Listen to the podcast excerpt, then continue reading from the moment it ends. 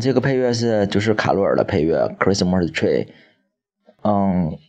卡罗尔，嗯，这个电影呢是我上周看的，对，因为对对奥斯卡的一些影片看的不是特别多，呃，最近只看了三部。先聊一聊卡罗尔吧。卡罗尔本来我是没太想看的，因为它是一个女童题材的一个电影。对我平时，嗯，看这方面的对。嗯，电影就是这方这方面的电影看的比较少，就是这种类型这种类型片。嗯，因为女同电影的话，嗯，就是我也就是 get 不到它的点吧，应该是，而且而且女同电影就是也那个片子也不是特别多，嗯，就是去年有一个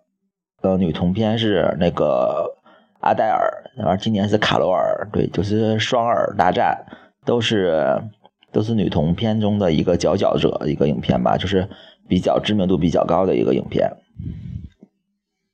嗯，卡罗尔那个，我看他主要是因为其中的一个主演吧，呃，鲁尼马拉和凯特布兰切特，对，凯特大魔王和我们的马拉小姐。嗯，之前关注那个。努里马拉是努鲁尼马拉是看了他的那个龙纹身的女孩对，嗯，因为看龙纹身的女孩的时候，我对她的印象就特别深刻。呃，当年鲁尼马拉也是获得了金球奖和奥斯卡金像奖的双项影后提名，也是证明她是一个潜力股吧？对，就是非常有演技的一个演员。嗯，鲁尼马拉在龙纹身的女孩中表演。哦，我觉得是也是很好的，因为《龙纹身的女孩》那部电影我也看了，对，就是把一个外表叛逆但内心孤单、绝望的一个女孩，就是刻画的非常好。嗯，这部电影我看完之后，也是对她最后的一个场景，就是非常的感同身受，就是我突然理解了那个龙纹身女孩的一个，就是作风和她的就是在片中表现出来的一个。呃，想法吧，对，就是最后一个决绝的骑着他的重重车离去的时候，我突然感觉到，嗯，他的内心是无比孤单的，对，就是和我好像啊，觉得对，所以我觉得龙纹身的女孩她表演不错，所以嘛，就是因为卡罗尔也是让鲁尼马拉拿到了，嗯，戛纳影后吧，还是威尼斯影后的，嗯。对，也是证明他在本部电影中的演技也是被人认可的，所以我就想看一部下看看一下这部电影。而且这部电影呢，就是也是奥斯卡的种子种子选手种子影片。嗯，因为他获得两两项提名都是非常重要的，一个是奥斯卡最佳女主角的凯特大魔王的凯特布兰切特的女主，还有一个鲁尼马拉的女配的一个提名。啊，为我就不知道为什么鲁尼马拉是被提名为女配呢？对，可能是那个电影的名字叫卡罗尔吧。她在其中片名不是她的名字很长，我忘叫什么名字了。嗯，所以她提名女配，但从奥斯卡的提名来看，就是她得女配的几率还是很大的。嗯，对，所以。所以就可能是把女配这个名额让给了他，呃，但最终还是凯特和鲁尼马拉都没有拿奖，就是感觉我觉得鲁尼马拉应该拿最佳女配，我觉得，呃，但可能是他被他的另一部竞争对手演那个丹麦女孩的那个女主角，其实她也是用女主角的一个演技和和那个。和戏份，嗯，被提名为奥斯卡最佳女配，所以可能是他俩都是有力的竞争者，可能最终，嗯，艾丽西亚·维坎德，嗯，获得了那个最佳女配，罗尼·马拉，对，就是冲奥失败，嗯，就说他俩的演技吧。嗯，凯特·布兰切特在片中的演技，就是把他那个猛踢的一面表现的淋漓尽致，我觉得，而且我觉得他被提名已经算是对认可了吧？我觉得他应该是不会拿奖的，而且剧中也没有拿奖，因为凯特在片中的表演和他之前的表演，并并没有什么就是突破或者是进步之处，保存虽然保持了一定的水准，嗯，但是也没有什么就是特别大的一个转变或者是嗯蜕变吧，对，所以我觉得凯特应该是没有拿奖的，嗯，凯特在。卡罗尔中就是饰演卡罗尔嘛，就是一个中年婚姻危机的一个中年妇女，但她是高贵冷艳美艳的，对，而且她的气势非常的强。嗯，当鲁尼马拉和卡罗尔就是第一次相见的时候，我觉得鲁尼马拉可能就被卡罗尔的那种冷艳高贵的气质所那个折服，就被掰弯了。呃，再就是鲁尼马拉在片中的表演嘛，是非常的，哦，对，我觉得他，我查一下他的年龄，他已经，他是八五年生的，嗯，都三十多岁了，他在片中扮演一个十七岁的一个少女，我觉得，哦，扮演的真好，就是演的真好，就是把一个少女的一个情俏、情窦初开的一个，呃，表情和神态，还有那个他的一个。肢体语言嘛，就是表现的非常恰到好处。呃，第一次见到凯特·布兰切特的时候的一个，嗯，想看但又比较害羞又不想看的，多看了两眼。而之后和凯特就是交往中的一个小心懦弱和那个呃比较顺从顺服的一个性格，就是表描就是表演的非常好，就是描绘的。就把这个表演描描绘的非常好。完之后，经过那个，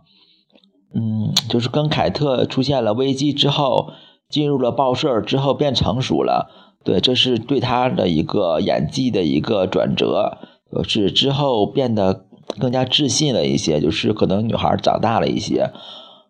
嗯，有了一些自己的想法在里面，所以就是表现的比较。成熟稳重了一些，但他的表演也是非常好的，我觉得，所以我觉得鲁尼马拉就是完全可以获得奥斯卡最佳女配角奖。嗯，再讲讲故事吧。对，这卡罗尔的故事就是其实是非常老派的，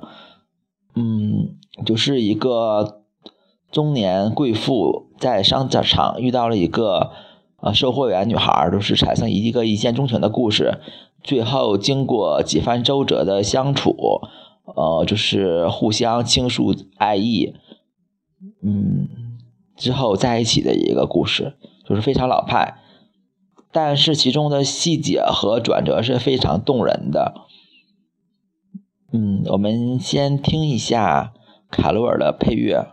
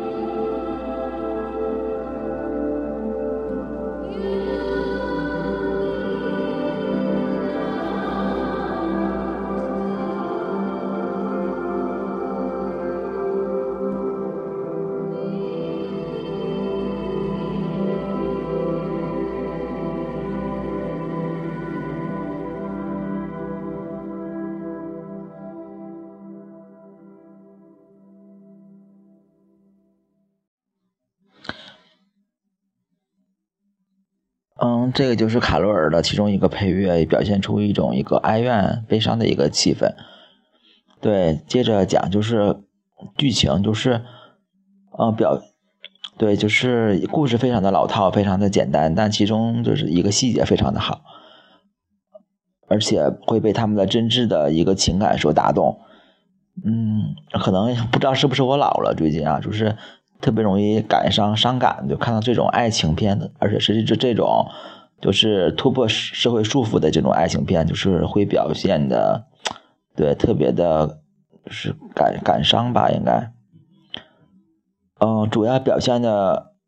嗯，剧情主要表现的就是，嗯，卡跟那个卡罗尔一个中年贵妇在商店给他的女儿买玩具，遇到了一个，嗯，十七岁的那个鲁尼马拉，他们俩就是。完了，那卡罗尔他俩就是互相注视对方，可能都注意到了对方。完，卡罗尔去他的一个柜台去想买一个洋娃娃给那个他的女儿，但就是呃断货了之后，努尼努尼马拉就是呃推荐了给他一个小火车。嗯，完那个卡罗尔把火车买回去之后，把他的一双手套呃落在了柜台上。之后，鲁尼马拉把手套打电话归还了给他。之后，那个卡罗尔，嗯，表示感谢，就是送给他了，就是邀请他去参加去参观，呃，之之后呢，呃，就是，嗯，经过了一些波折，嗯，而且卡罗尔的婚姻也是亮起了绿灯，亮起了红灯，对，就是我也不剧透了，大概就是嗯，这个意思吧。嗯，结果感动的是其中，嗯，很大一部分是因为鲁尼马拉的演技和凯和凯特布兰切特的演技吧，因为他俩是他俩的演技把整部影片撑起来了，而其中他俩也是戏份最多的嘛，基本就是演他俩的一个故事。嗯，其实让我感慨更多的是，就是其中他们俩就是，嗯。比较冲破一切束缚的一个情感吧，嗯，因为片尾的时候是，呃，卡鲁尔跟她的丈夫离了婚，嗯，之后她的女儿就是判给了她的丈夫，嗯，她自己呃出来住，就是租了一套大 house，呃，租了一套非常大的 house，呃，邀请鲁尼马拉，玩鲁尼马拉本来是拒绝的，但之后呢，他可能就是。想通了吧？就是去找了凯特·布兰切特，就是在那个嗯一个餐厅里，对，就是最当影片的结尾，凯特·布兰切特和努尼马拉就是互相对视的时候，对，就是有有情人终成眷属的一个感觉，对，非常的就是非常的温暖，非常温馨，非常令人感动，就是片中的。一些场景吧，就是，嗯嗯，就是配套跟那个剧情也是交交相辉映，非常的就是设计的也非常好。嗯，再说说它的摄影吧，嗯，这部片子的摄影就是，嗯，回还原到好像是八十年代的美国吧，应该是，嗯，那时候那个报纸。报纸也刚刚兴刚刚兴起，就去报纸当那个杂志编辑、美工什么的，是卡鲁尼马拉的一个心愿嘛。最后他也实现了。嗯，再就是那个，嗯，摄影和非常的怀旧，非常的还原那个八十年代的美国，就是凯特·布兰切特都是这贵妇装扮，貂皮。呃，礼帽什么的，鲁尼马拉就是一个非常清纯的一个少女，而且鲁尼马拉的眼神中就是散发着那种渴望被爱、想要被爱，就是嗯的光芒，就是我觉得她演的真是非常好。嗯，我看完了这部影片之后，觉得她可能是近几年吧，我看的同性题材的，嗯，好像我也没见没看过几部，对。嗯，的同性题材的算是比较好、比较出色的一部影片。嗯，所以我觉得卡罗尔还是非常值得一看的。它会让你产生嗯，对情感的一些全新看法。你说人是，如果是你的话，你是和丈夫在不幸的婚姻中接着过你的人生，还是你会冲破一切束缚去想要你的爱情呢？其实，这是我们每个人都会面对的一个问中年问题吧。这是，对，就是当你你是在亲近朋友的，就是他们的。呃，也不是包庇吧，就是说服下，你可能会放弃你想要离婚的一个想法。比如你想跟你的丈夫离婚，你的亲戚朋友只能会说：“离什么婚呐？那过半辈子了，多不容易啊！”只能会劝你们和的。其实他们也不懂你在你是想要真正想要的是什么。其实最懂你的人还是你自己。你想要的是什么生活？其他人根本就不 care，或者是。只依照他们自己的想法强加给你，他们想要你的生活，所以只有我们自己会了解我们自己想要什么。而片中的卡罗尔就就是这种人，我觉得他就是知道自己想要什么。嗯，当初可能是想他想要跟他的女儿在一起生活，最后他可能是跟卡罗尔、跟鲁尼马拉在一起之后，他也可能觉得他女儿更。适合在一个比较稍微健康一些的家庭里成长，所以她就是把她女儿主动的让给了她的丈夫来抚养。对，我觉得这也是卡罗尔就是不同，就是以往那个扮演角色的一个重要的一个转折吧。而且卡罗尔非常就是对非常高贵，而且非常的决绝。如果就是不爱了，就是不爱了，就是也没有不管丈夫就是几番三番五次的来想跟她和好，或者是不想离婚，她都没有，嗯，就是没有就是继续跟她丈夫复就是重归于好，或者是对想就是不离婚了，她还是选义无反顾的选择了自己的一条路。我觉得这种勇气不是每个人都有的。啊，其实鲁尼马拉也是，鲁尼马拉本来是有个男朋友了，都想要结婚了，但是鲁尼马拉可能也是一种，嗯，可能是当时也应该被爱情所蒙蔽吧，应该，或者是她也知道她想要什么，之后，呃，倒也没有显示她跟她男朋友到底是什么个结果，但是鲁尼马拉也是义无反顾的选择了跟卡罗尔在一起，我觉得这种，嗯，就是不。在乎不 care 不 care 外部环境和别人看法的，就是非常都是非常值得鼓励，他们都是非常勇敢的。对，其实我们每个人都是欠缺的，都是这种精神。所以在这部电影中，我也看到了，就是一种义无反顾的决绝和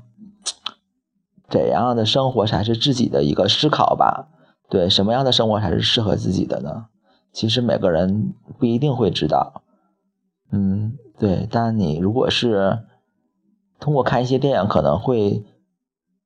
有所感悟，或者是对自己进行一个反思吧。我觉得这也是一个电影的一个好处，看电影的一个好处，或者电影给给我们的一些启示。嗯，好吧，那我们再谈谈我刚看完的这个电影，嗯，房间吧。嗯，房间。对，因为《房间》是奥斯卡最佳女主角，呃的获获得者，对她什么名字我有点记不住了，应该叫叫艾莉布拉森吧，应该叫，对，好像是，不是叫布利拉尔神，嗯，其中的小男孩叫雅各布，嗯，这部电影呢，就是描写的非常一个。哦，他只获得了最佳女主角的一个奖项吧，应该，嗯，但他也获得了最佳影片的一个提名，但我觉得他没有获得最佳影片的是因为他格局比较小一些，没有就是展现社会各个层面的一个，呃，一个场景，只是表现出，呃，一个房间里的一个故事和亲情之间的一个故事，就比较小格局，比较小众化，所以他没有拿到最佳影片的一个奖项。嗯，但他拿到了最佳女主角的奖项，艾莉布拉森。嗯，我觉得这也是，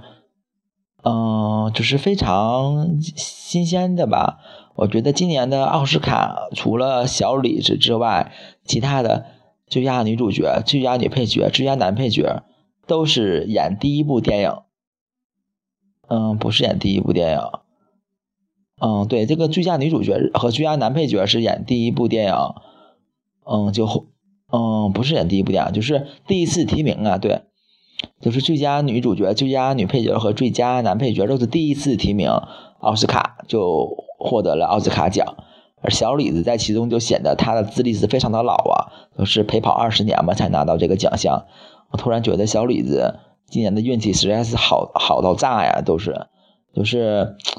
嗯，对，我觉得奥斯卡其实演员还是靠一定的天分的，我觉得努力是很重要，但努力也是。加上运气才可以得到奖项的，小李子就通过他本人就是证明了这点。你只靠努力可能是提名应该获不到奖，但是今年他的运气好啊，就是他的竞争对手都非常的 low，非常弱，所以他拿到了这个奖项。嗯，所以我觉得可能小李子今年会对走好运吧，希望他对以后的片子拿到奖项之后不会不会再。拍一些不好的片子了，就是因为也有的人，因为小李子可能觉得自己拿到奥斯卡奖了，可能对以后的，呃，就是选片儿没有要求这么严格了。我希望他以后可能也还会希望他选一些好的片子来，来就是来演，就是让我们看到更多的影片，就是更好的影片。嗯，就是对，其中在谈到房间，其中的那个艾莉布拉森扮演的女主角和小男孩，就是，呃，被一个男子囚禁在了他的一个别院里面，就是在院子里面搭建了一个小铁屋，只有十平米左右。嗯，这个电影是反映了我们现现在社会的一些问题，就是囚禁，嗯，囚禁什么那个轮奸，就是不是轮奸，叫做那个。强奸吧，应该属于，或者是那个，对，就是虐待什么的，被我们老有新闻来爆出来，就是，呃，某个女子从哪逃出来嘛，就是被男子囚禁多少年，在地下室，就是无，就是那个强奸她，怎么的，怎么怎么怎么怎么强奸几十年，怎么怎么怎么怎么怎么的，对，就是非常的，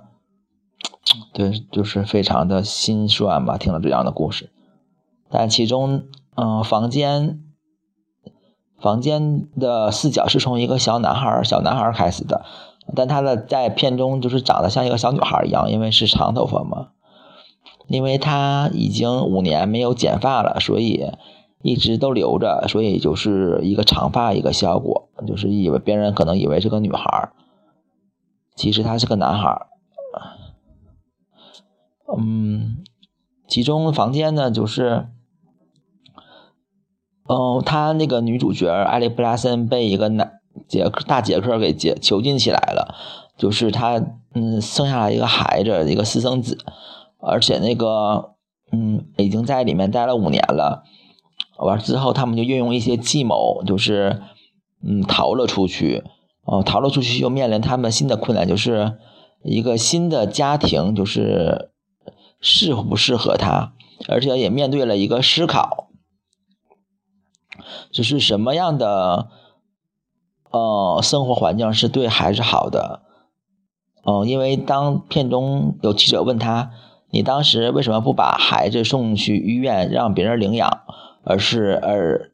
而把他放在你的身边，让他陪伴着你的时候，他可能会对自己的选择产生了一丝犹豫。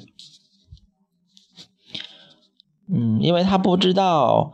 到底什么样的。生活环境是对他的孩子是好的，因为他跟他的孩子逃出来之后，他的孩子变得就是非常自闭嘛。因为他在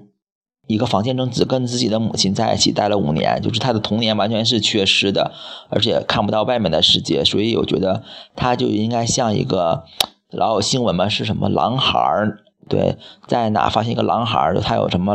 人的外表、狼的举止一样，就是他可能也是。心里已经完全的畸形了，我觉得应该是，就是怕害怕这个社会，嗯，所以他的母亲看到了，就是他的儿子出来之后，就是非常的，嗯，也应该是后悔吧，应该是，他就，而且当记者提问到他，就是你是希望，嗯，当时为什么没有把那个孩子送到医院让别人领养的时候，他也是对自己的行为产生一丝，应该一丝怀疑。嗯，他想就是当时如果他的孩子是被人别人领养的话，可能现在他的孩子现在可能是另一番的生活方式，可能是不在他的身边，但他的孩子可能会生活的比现在更幸福，因为他童年是完整的，是接触社会的，是呃更加快乐的，因为童年对一个人的影响非常的大，就是。我觉得就是上小学之前吧，对我觉得是三岁看到老嘛。我觉得是不是上学之前，就是对一个人的人一个人生产生的影响是不可估量的。嗯，如果他在七岁之前养成的性格，是完全对他的后半生是有一个影响的。所以我觉得就是其中小男孩雅各布嘛，觉得他的人生应该是一个缺失的，所以他的母亲也是非常后悔，但可能是。也是被刺激到了，就是在片中，嗯，表演，就是出去独居了一段时间来想这件事情。啊，其实看这部电影呢，对我对我的启示呢，就是在想，嗯，你结婚之后生孩子，到底什么样的，嗯，生活方式是对孩子好的？到底什么样的就是教育方式是适合孩子的？因为我们现在教育大概就属于分为中中方教育和西方教育吧。因为我觉得从我观看的角度来看，我觉得中国的教育实在是太不行了。我觉得就是如果都按照中国这种教育方式，我觉得中国迟早，嗯，迟迟早就会被世世界给甩后面的。因为中国的教育方式完全就是随心所欲嘛，我觉得，就是，嗯，对孩子也没有什么规划，也没有什么想法，而且就是只按照自己的想法来安排孩子的生活，就是他也不知道孩子到底是需要什么生活，而且不知道孩子到底什么的什么样的生活是适合孩子的，而且什么样的教育是适合孩子的，就觉得都不太知道。只现在只有两个极端嘛，一个是。打骂式，还有一个就是那种放任式。放任式就是家里的小皇、小公主嘛，都来宠他、爱他，就是养成了一副那种娇惯蛮横的一个性格。嗯，现在打骂式可能少了一些，对，现在更多的可能是一种娇蛮式的一个教育方式。所以，当孩子长大一些的时候，所以你如果你没有选择一个好的教育方式，孩子长大之后会有可能会。埋怨你的，我觉得，因为我感觉我就是这样，就是，对，就是我觉得我现在性格有一些缺失吧，可能就是跟我童年，对，跟我童年有关系的，对，所以我觉得童年的教育非常重要，对我觉得完全就是，嗯，在人生中是占百分之三十的一个地位吧，应该。现在有些家长只埋怨什么孩子学习不好，有什么爱淘气、爱玩有什么。那个不争气又怎么的？直到埋怨他没有想当初他是对孩子有没有付出他的心力，有没有教育好，有没有教育到，有没有就是全心全意的为孩子考虑，就是孩子想什么要什么他根本就不知道。我觉得就是现在的家长跟孩子之间的沟通也越来越少了，就是孩子想什么他们也根本就不了解不知道。但我觉得就是。现在最新一代的父亲母亲可能会好一些，因为他们的受到的教育是稍微高一些的，基本都是大学毕业吧，应该，所以我觉得还稍微好一些。我觉得以后，但好，但也不一定就是，嗯嗯，好的话可能也是一种一方面吧，就是呃一个面儿，但可能另一面的话，可能也是摆脱不了中国的这种教育方式这种，嗯。这种形态吧，我觉得，但就这种中国的对，因为中国的这种教育方式就是决定了就是应试教育嘛，也是限制孩子的一些性格和发展的。我觉得就是现在，嗯，我觉得还是对孩子还是需要有一个规划的，我觉得对，但不是那种机械化的什么做题、考试、什么上重点学校的，就是，嗯，能设身处地的为孩子想一想，他到底是想要什么，或者是需要什么。嗯，我觉得这是一个父母做好父母的一个的 key 的关键吧，应该。所以这部电影就是给我的启示，就是对你当时不要孩子的一些缺陷或者是一个呃不好的一面展现出来的时候，嗯，你有没有你才后悔？就是你想不想当时你对孩子的一种教育或者是一种选择是不是正确的？对。不要把所有的错误都归责到孩子身上。对，再就是好吧，那我们先听一段，嗯，插曲吧。插曲可能也是来自卡罗尔的。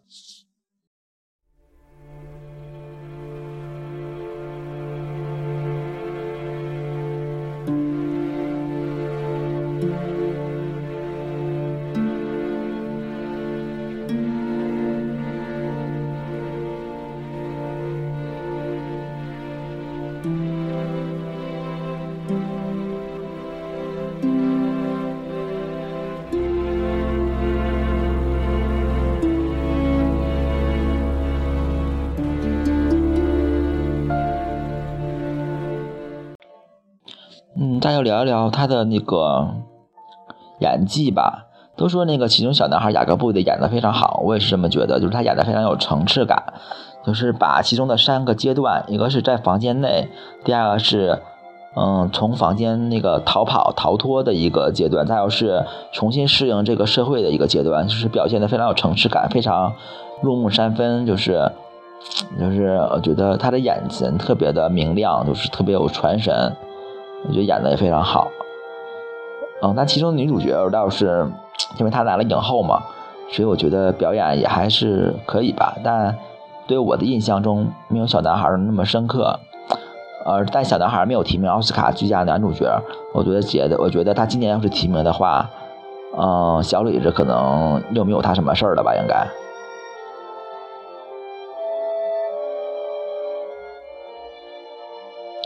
嗯，再就是从这部电影中可以看到美国对细细节的一个思考，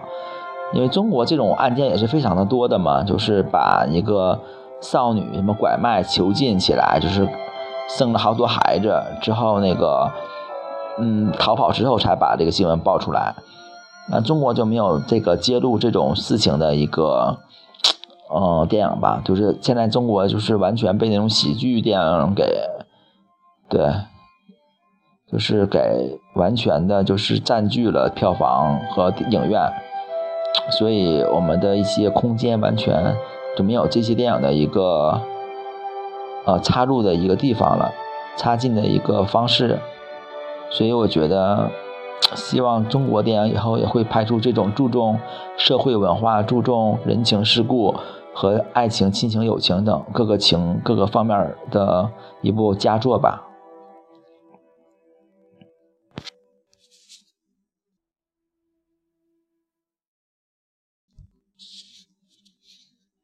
嗯，